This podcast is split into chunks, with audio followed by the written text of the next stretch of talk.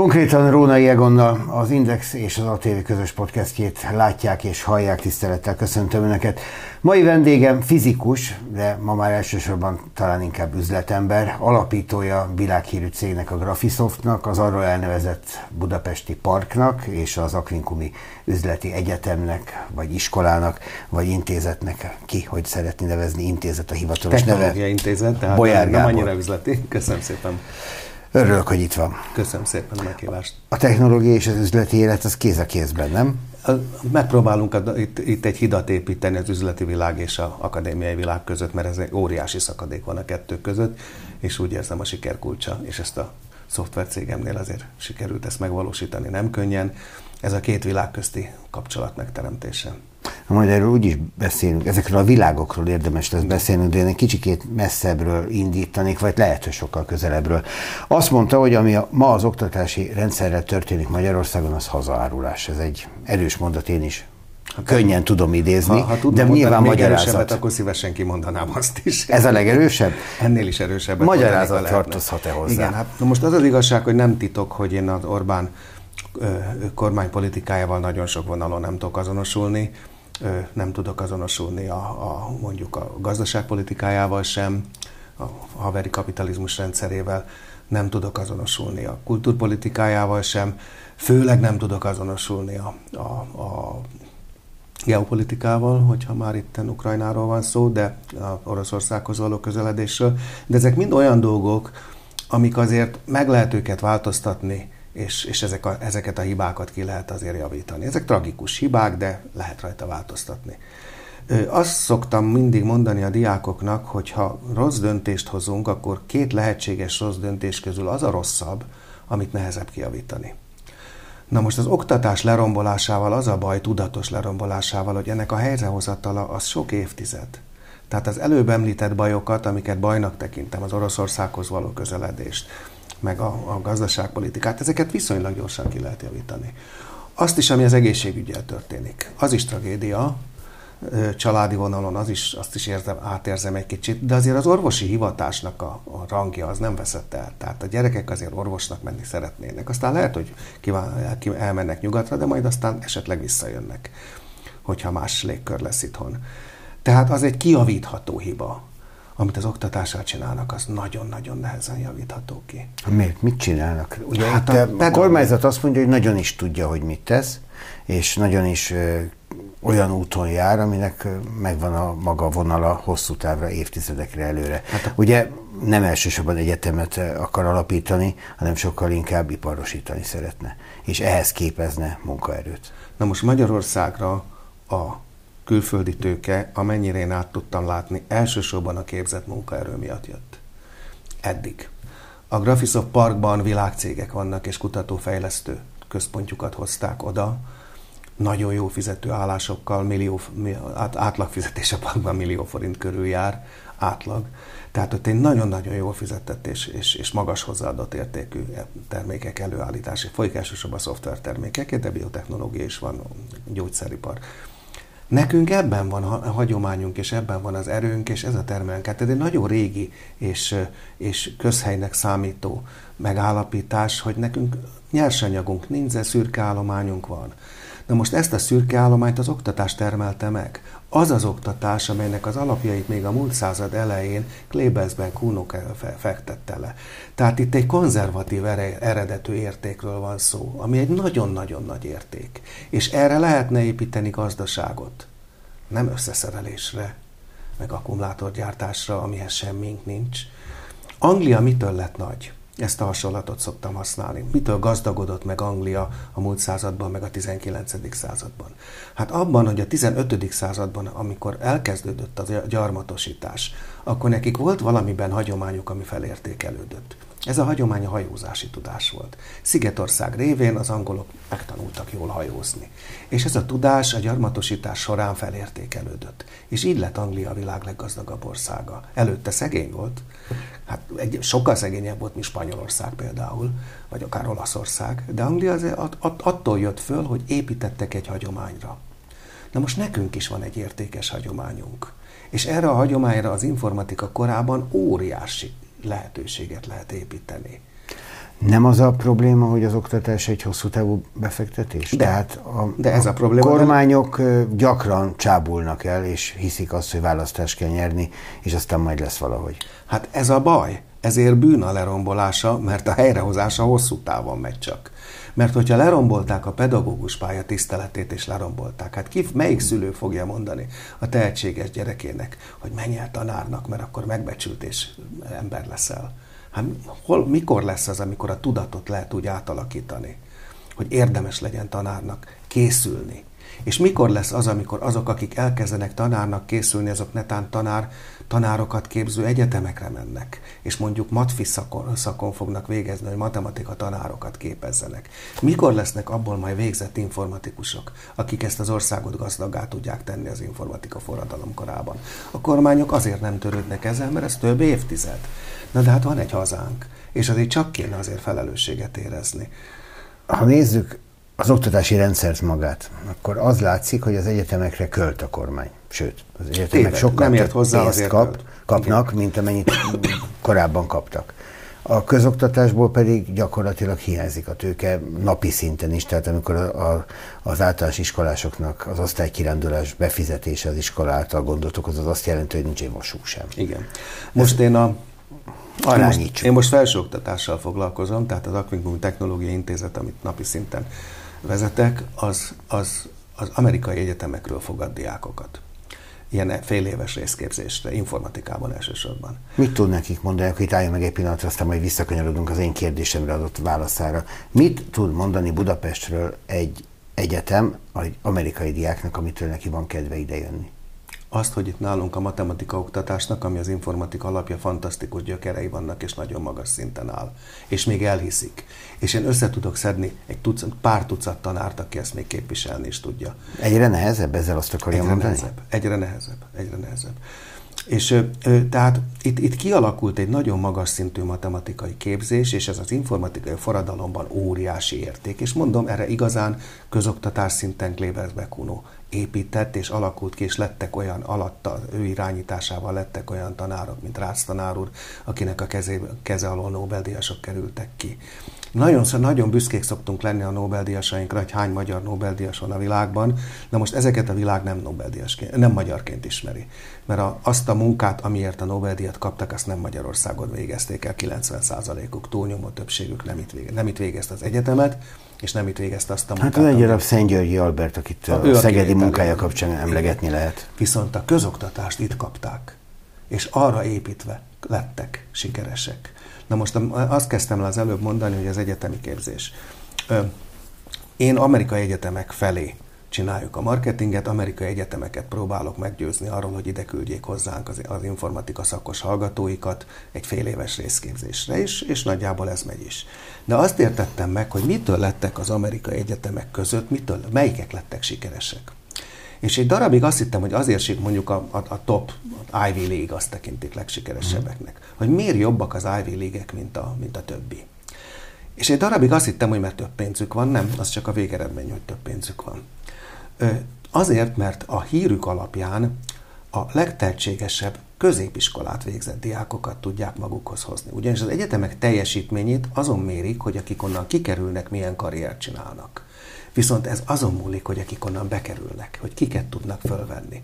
Tehát a bemenő anyag minőségén múlik a kimenő anyag Tehát jól minősége. megtanított, tehetséges gyerekeket keresnek. Tehetségesek. És azért folyik az egyetemek között a verseny. A saját lányom példáján láttam ezt, és akkor értettem meg. Mert ugye a gyerekekért versenyeznek az Gyerekekért egyetemek. versenyeznek. Tehát nem az van, hogy én versenyezek, hogy bekerüljek, hanem ők versenyeznek, értem, gyerekek, ajánlatokat kapok. Mhm. Nem akarok dicsekedni, a lányom úgy látszik elég tehetségesnek számított, és amikor a egyetemre jelentkezett, akkor felvették egy jó csomó Ivy League egyetemre, és ezek közül volt, amelyik, eh, amelyik neki teljes ösztöndíjat kínált. Ez a Columbia Egyetem volt, ami a jogásznak készült. Ez a Elég jól hangzik. Igen, elég jól hangzik, az a negyedik volt. Na most a sorban az első volt a Harvard, Yale, és aztán jött még a Stanford, és aztán jött a Columbia. Na most a Kolumbián kínáltak neki teljes ösztöndíjat, úgyhogy nekünk egy fillérünkben nem került volna. Hát megkezdtem, miért kínálnak neked ösztöndíjat? Tehát tudják, hogy egyrészt nem vagy amerikai állampolgár, másrészt a szüleid elég tehetősek, hát miért adnak neked ösztöndíjat? Mert tudják, hogy fölvettek a Harvardra is, meg a Yale-re is, és azt akarják, hogy hozzuk meg, és ezzel próbálnak oda csábítani. Tehát a tehetséges gyerekekért folyik az egyetemek között a verseny. Magyarán, hogyha a magyar egyetemeket föltőkésítik, és megpróbálják vonzani a, a, a jó professzorokat, és azokat jól megfizetni. Ez messze nem elég. Ezek építeni csak a közoktatásból kikerülő gyerekekre tudnak. De hát attól is iszonyú messze vagyunk, ami ez az amerikai példa, hogy valamely magyar egyetem elkezdjen küzdeni egy diákért a középiskolában. Hát Tehát igen. megnyeri a középiskolás a tanulmányi versenyt, aztán beadja a jelentkezését, és oda megy tanulni, ahelyett, hogy kapna 15 ajánlatot. Igen. Igen, ez egyébként most egy probléma, hogy a tehetségekért, a cégek is a tehetségekért óriási versenyt folytatnak, úgyhogy elcsábulnak a legtehetségesebb diákok, túl hamar mennek el a gazdaságba, mert olyan annyira, annyira folyik értük a verseny, hogy még az egyetem előtte, vagy másod, harmad évben elcsábítják őket. De most ettől lépjünk egy kicsit hátrább. Amit mondani akartam, az a lényeg, hogy nem lesz jó felsőoktatás, ha nem tud épülni egy erős közoktatásra. Tehát csak a felsőoktatásra építeni, ez olyan, mint hogy egy házat fölépítenénk alap nélkül. Arra hiába költünk arra a házra jó sokat, hogyha egyszer az alapokat nem építjük, és az alap a közoktatás. A közoktatás elsorvasztása az nyilván nem kormányprogram, de szemmel láthatólag nekem, úgy működik nekem a kormányzat, úgy, mint hogyha ebbe bele törődne, vagy beleegyezne. Nem, azok az előző kormányzatok voltak, akik elhanyagolták a közoktatást, mondjuk beszélhetünk sok előző kormányzatról, tehát az utolsó 50 évben volt már a közoktatás elhanyagolása, de a jelenlegi kormányzat nem elhanyagolja, nem tudatosan rombolja. De ebben mi az üzlet? Én azt hiszem, hogy két dolog lehet e mögött magyarázatként. Az egyik az, hogy fölmérték a támogatottságot, és azt látták, amit egyébként több közvéleménykutató megmutatott, hogy a Fidesz támogatottsága a képzettséggel fordítottan arányos. Tehát a, le, a diplomások között a legalacsonyabb, és a legalacsonyabban képzettek között a legmagasabb. Amiből az következik, hogy ha növelni akarom a népszerűségemet, akkor csökkenteni kell a képzés színvonalát. De hát ez egy hosszú távú program, pont úgy, mint az oktatás megreformálása. Hát igen, de mire felnő az a generáció, ugye most fognak első választóként jövőre az urnához menni azok, akik akkor születtek, amikor 2006-ban az a bizonyos összödi beszéd volt. Hát ekkora időtávban lehet erről gondolkodni. Igen. Tehát egy ez, egy nagyon, ez egy nagyon távlatos gondolkodást mutat. Lehet, hogy van távlatos gondolkodás, csak nagyon káros és bűnös távlatos gondolkodás. A másik oka lehet, az, ez, ez, ez, ez, egyszerűen bűn, ez már hazaárulás tényleg. De van egy másik, ami talán nem annyira, és talán jobban érthető, bár egyetérteni nyilván nem tudok vele, az ideológiai oldala. Tehát, hogy nagyobb hangsúlyt kapjanak az egyházi, egy, az egyházi intézmények, minél többen menjenek oda, mert ott esetleg az oktatás lehet, hogy mondjam, a Fidesz ideológiájához közelebbi szinten tanítani a gyerekeket, tehát ott is szavazókat nevelni. Na de mitől lesz az magasabb színvonalú, hát, hogyha az egyházi oktatásban is ugyanazok a kvóták, ugyanazok az összegek, ugyanaz a tanári összetétel jelenik meg, mint bárhol hát máshol. Elvileg lehet csinálni azt, hogy ott több pénzt adnak, azt hiszem több pénzt kapnak erre az egyházak, meg, meg egyéb támogatás, tehát az egyházak meg tudják csinálni azt, hogy a tanár, tanárok közül a krémet maga, aki, aki nem hagyja el a pályát, de keres, meg akar élni, és tovább akarja folytatni, az oda menjen. Tehát ez lehet esetleg egy tud, ez is lehet a stratégia része. Csak az a hogy az egyházak se akarják ezt, mert ehhez nincs kapacitásuk. Tehát ezt nem lehet egyik pillanat a másikra felépíteni. Tehát az egyházi iskolák aránya a, a, a, a, állami iskolákhoz képest, hát azért még mindig elenyésző, és azt nem lehet ilyen olyan gyorsan, mint ahogy a pedagógus pálya megbecsülését lerombolják, olyan gyorsan azt nem lehet fölépíteni, ezt pótolni tudja. Vannak és ezért, egy, igen, és, ezért egy, és ezért ezt nem csinálta egy kimondottan konzervatív kormányzat Horti alatt, a Klebersbeck Kuno által vezetett oktatási kormányzat, ők is a állami iskolákra építettek. Meg volt mellettük az egyházi iskolák, nagyon jók voltak, sok, de tömegesen az állami iskolák voltak, akik, akik fölemelni kigyekeztek a Magyarország fiataljainak a tudását.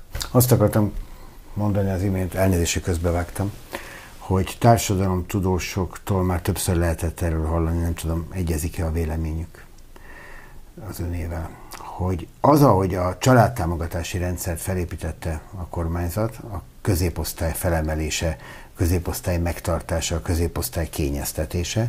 Ugyanaz a gondolkodásmódja van meg az oktatás tekintetében, mert meg akarja találni azt a középosztályt, amelyiknek tud jobb oktatást kínálni a többiekhez képest.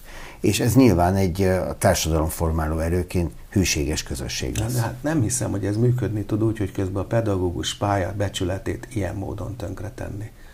Hát most a, tehát a, a, a négy évvel ezelőtt, vagy három évvel ezelőtt is megalázóan alacsony pedagógus béreket befagyasztották. És most még erre rájött ez a, ez a rabszolgat. Hát igen, csak hogy ezek nem a közoktatásban, hanem a magániskolákban, meg az egyházi oktatásban jelennek majd meg ezek a pedagógusok, és ezek a családok Na, a gyerekeikkel. Hát kevesen vannak. Hát azért egy ország, 10 milliós országról van szó. Nem annyi kell, amennyi egyetemre menne utána?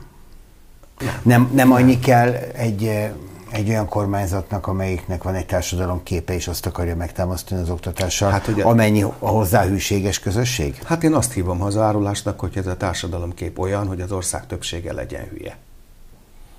Hogyha ez a cél. Hát ez, mint társadalom, ö, ö, hogy mondjam, mint társadalmi cél, hát mit lehet erre mondani? Hogy a nagy többség az legyen, maradjon buta és ne értse a világot, és ne értse meg azt a forradalmat, amiben élünk, az informatikai forradalmat gazdasági oldalról tudjuk vizsgálni ezt a kérdést? Hát persze. Nyilván, nyilván van ennek egy gazdasági vetülete. Hát persze, akkor itt is elmondanék egy történetet. Amikor mi megnyitottuk az amerikai irodánkat 1989-ben, 89-ben nyitott a cégem Amerikában, a Szilíciumvölgyben irodát. Az akkor szenzáció volt szenzáció volt, és a szenzáció a sajtót mindig vonza. Tehát, tehát kaptunk ingyen publicitást, Kin, nem itthon. Itthon, itthon arról nem nagyon tudtak akkor, hogy mi Megjöttek a kommunista Magyarországról a Megjöttek a kommunista Magyarországról. Ez egy nagy sztori volt. És főleg azért volt Magyarország nagy sztori, mert a berlini fal lebontásában volt egy kis érdemünk. Úgyhogy kaptunk rengeteg ingyen publicitást.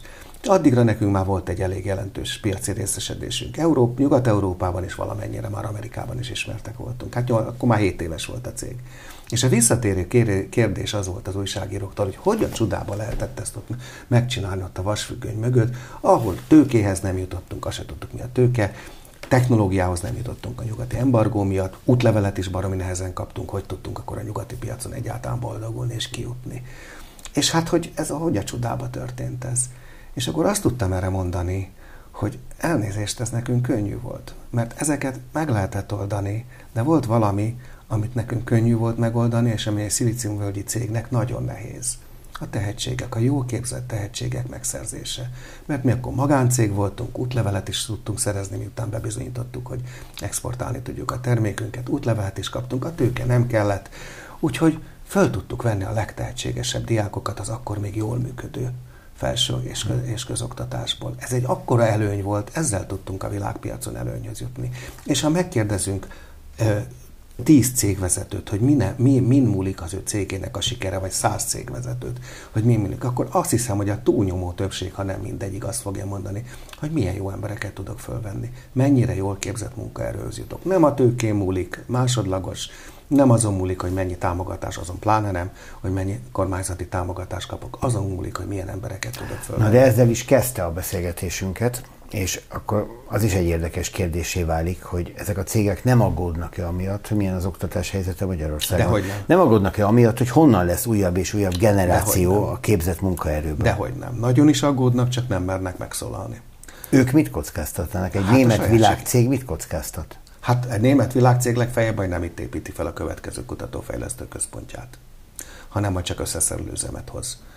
20 évvel ezelőtt még hozzánk jött az SAP kutatófejlesztő cége, a Németországon kívüli azt hiszem legnagyobb, az egy Európa legnagyobb szoftvervállalata.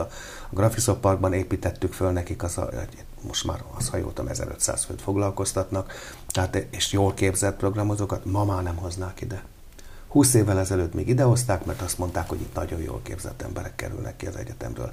Ennek a híre még létezett, mert még a 60-as, nem a 60-as, de a 70-es, 80-as években létezett az úgynevezett szoftverexport, ami tulajdonképpen a szoftveresek exportját jelentette, hogy a jól képzett szoftvereseket elküldtük bérmunkába Németországba, Siemenshez, meg, meg, meg jó csomó nyugati céghez, ahol, mert a magyar szoftvereseknek jó híre volt. Jó, ez azt is jelentette egyúttal, hogy itt nem lehetett nekik elég munkát adni. Igen, most már, de most, na de most már azt csinálták, hogy ahelyett, hogy a szoftvereseket kivitték volna, idehozzák a központot. Ez sokkal gazdaságosabb, annak, azoknak a tehetséges szoftvereseknek valamivel kevesebbet kell fizetni, ha itthon maradnak, mint kint, és, az, és azok akkor azok, akik kötődnek Magyarországhoz, meg vagyunk páran, akik kötődünk, azokat is meg tudják szerezni. Tehát idehozták a kutatófejlesztő központokat, ahelyett, hogy elvinnék a szoftvereseket. Ha már víziókról beszélünk, előtt eszembe, hogy van a kormánynak egy olyan víziója is, hogy a magyarországi tőkét kellene nemzetközivé tenni. Tehát, hogy az támogatási rendszere, ahogy a, hozzájutatja a neki kedves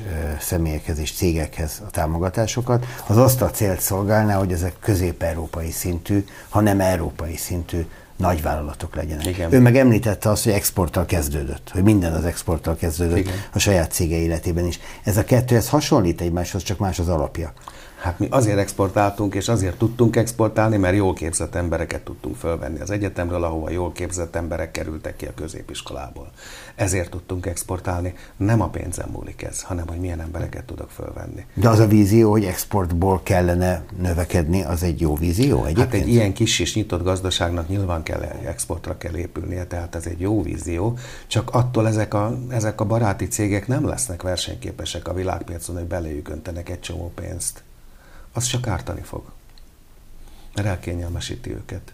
És őket arra ösztönözi, hogy úgy azt nézzék meg, hogy hogy tudom megkapni, minél, hogy tudok minél több tőkéhez jutni. Ahelyett, hogy azt nézzék meg, hogy kik az én vevőim, és azokat, hogy tudom legjobban kiszolgálni. Mi a vevőim nem tőkéből éltünk, és ez nagyon nagy előnyünkre vált, tehát azt szoktam mondani, nem azért lettünk sikeresek, nem annak ellenére lettünk sikeresek, hogy nem volt tőkénk, hanem éppen azért lettünk sikeresek, mert nem volt tőkénk. És ezért nem arra kellett figyelni, aki a tőkét adja, vagy a támogatást, hanem a vevőinkre, mert az ő pénzükből éltünk. Most a ner is beszél egyúttal? Mert a NER rendszere ugye arról szól, hogy figyelj rám, mert nálam a pénz. Igen.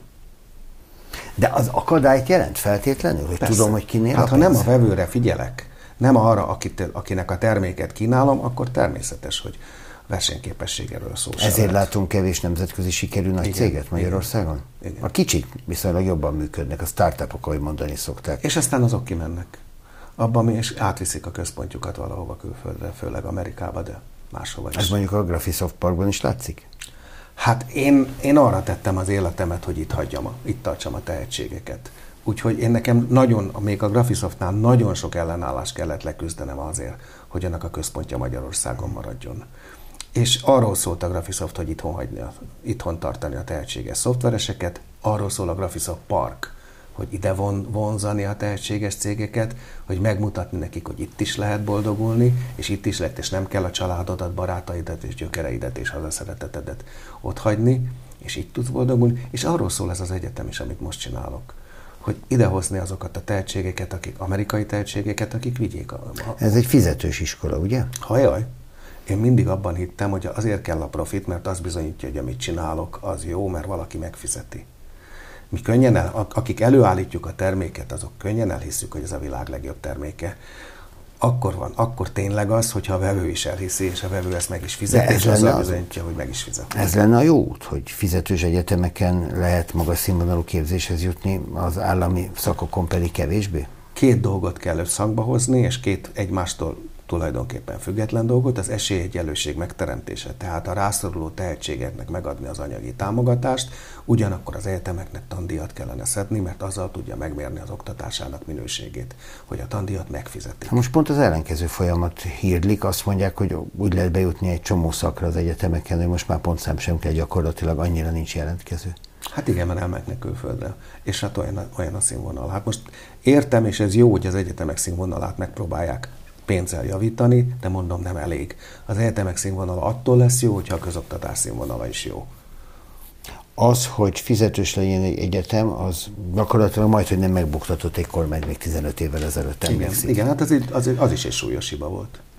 Az is egy súlyos hiba volt. Az, hogy az egyetem fizetős legyen, az nem azért kell, hogy a költségvetés spóroljon, hanem azért, hogy az egyetem teljesítménye meg legyen mérve. Ugyanazt a pénzt oda lehet akkor adni a rászorulóknak ösztöndíjasként, de legyen egy, egy, egy, egy tandíj, ami kifejezi az oktatás értékét. Hát viszont azból a tapasztalatból kiindulva, hogy a Gyurcsány hogy járt ezzel a gondolattal, nagyon sokáig nem lesz senki, aki ezt nyíltan bevismeri kormányon, hát és a, politikát épít erre. Erre szokták mondani, hogy a demokráciának vannak hátrányai is, de még mindig ez a legjobb rendszer, amit kitaláltak a történelem során. Eddig ennél még jobbat nem, tehát ez például egy hátránya, hogy megnyerni egy választást nem feltétlenül úgy lehet, ahogy egy országot növekedési pályára építeni. Na és akkor most visszakanyarodtunk oda, hogy megéri az oktatásra sok pénzt költeni.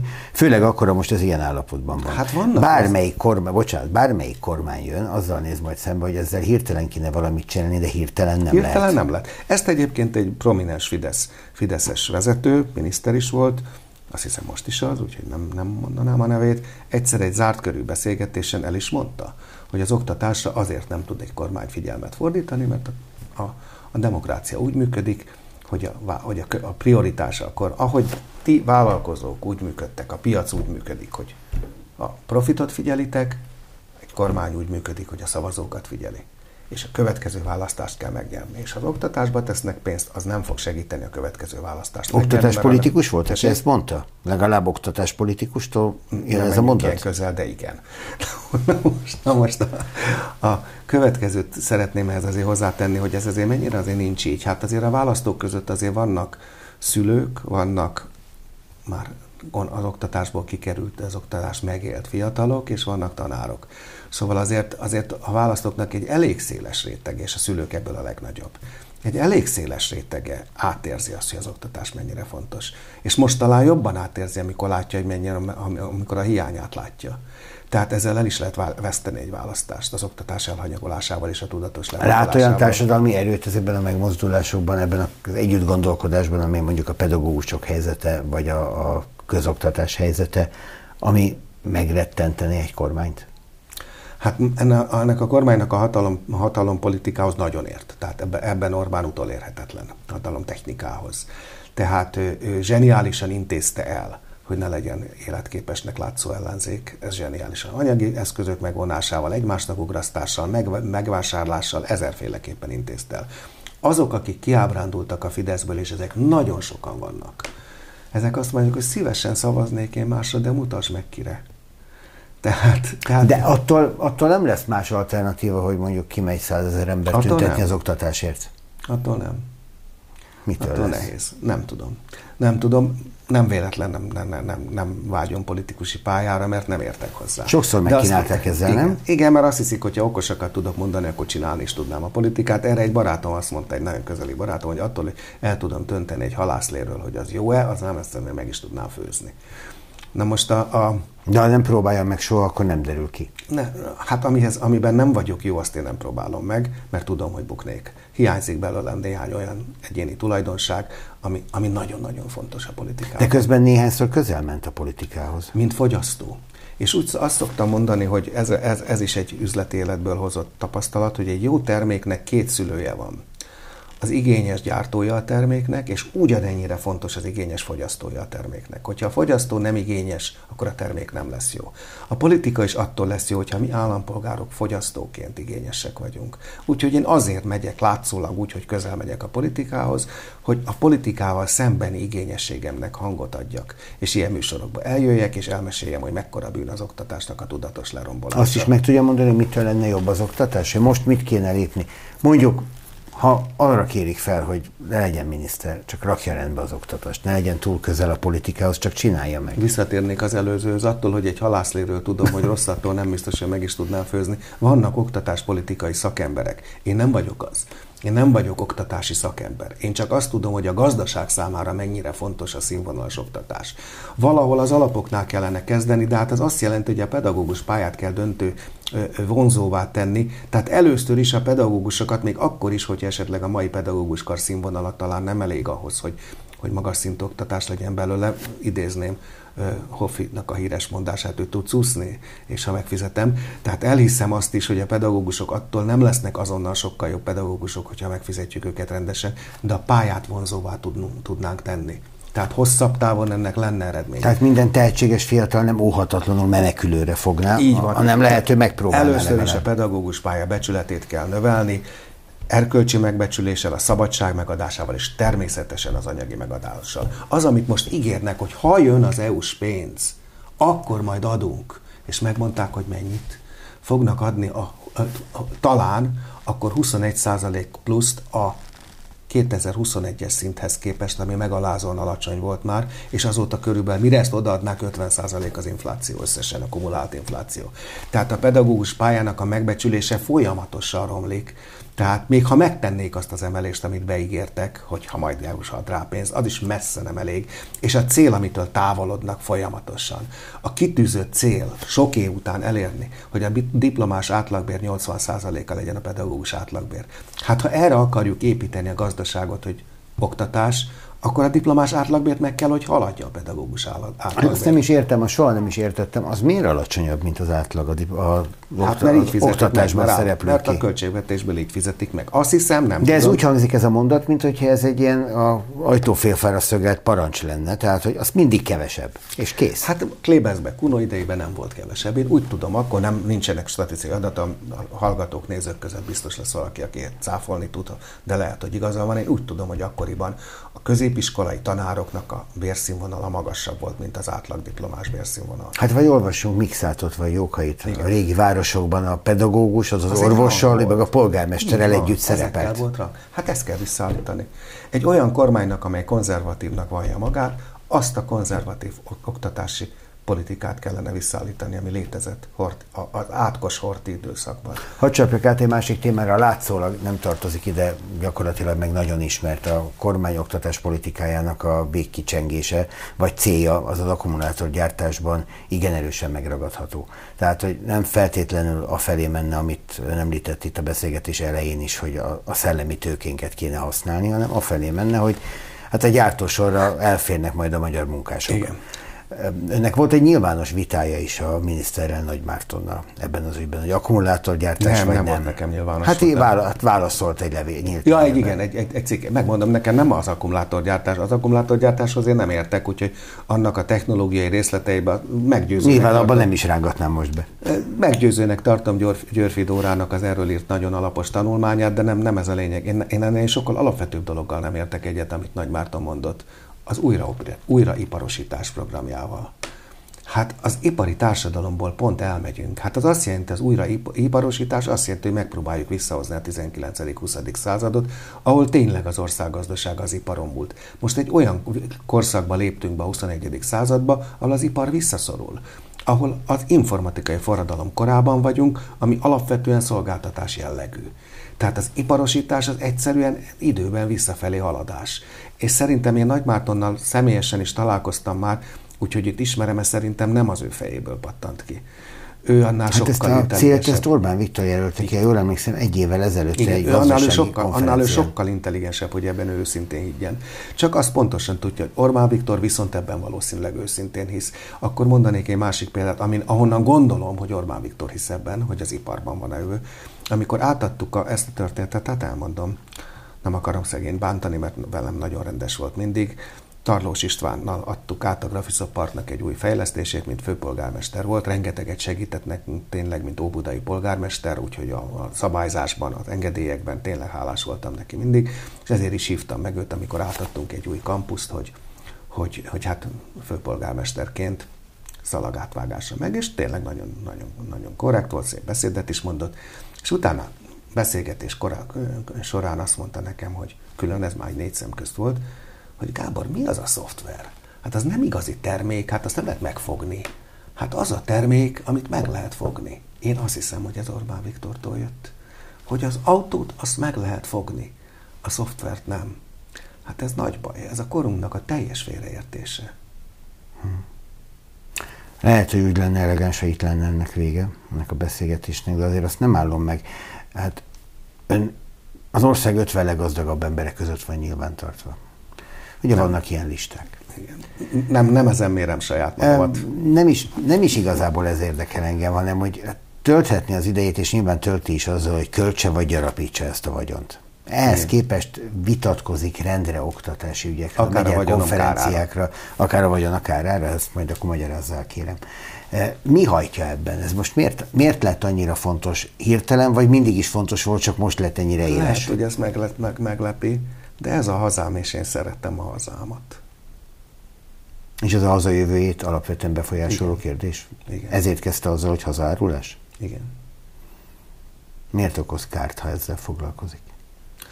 Jobban tudna menni a cégem, hogyha én is, hogyha jobbak lennének a kormányzati kapcsolataink. Ettől rosszabbak? Hogy ilyenekről beszélgetünk? Hát nem, nem ártan, tehát direkt, még, direkt ártást még nem nagyon láttam, de mondjuk lenne szükség segítségre. Hogy más nem mondjak például, a évek óta húzódó kármentesítés elvégzésére ott a Graphisoft Park terület, a szomszédos terület súlyosan szennyezett. Én nekem az a gyanúm, hogy ha nem én lennék a Graphisoft Park tulajdonosa, akkor azt a mellette lévő területet, ami nyilván arra, arra tudnánk továbbfejlődni, azt lehet, hogy akkor már rég kitakarították volna. Lehet, hogy valakinek azt meg kell venni erre. Lehet. Köszönöm, hogy itt volt. Jó, hogy itt volt. Én is köszönöm. Bolyár Gábor volt a vendégünk. Köszönöm, hogy velünk tartottak. Egy hét múlva nagyjából ugyanebben az időpontban megtalálnak minket, és aztán folyamatosan a két forrásban tudják az index.hu és az atv.hu viszontlátásra.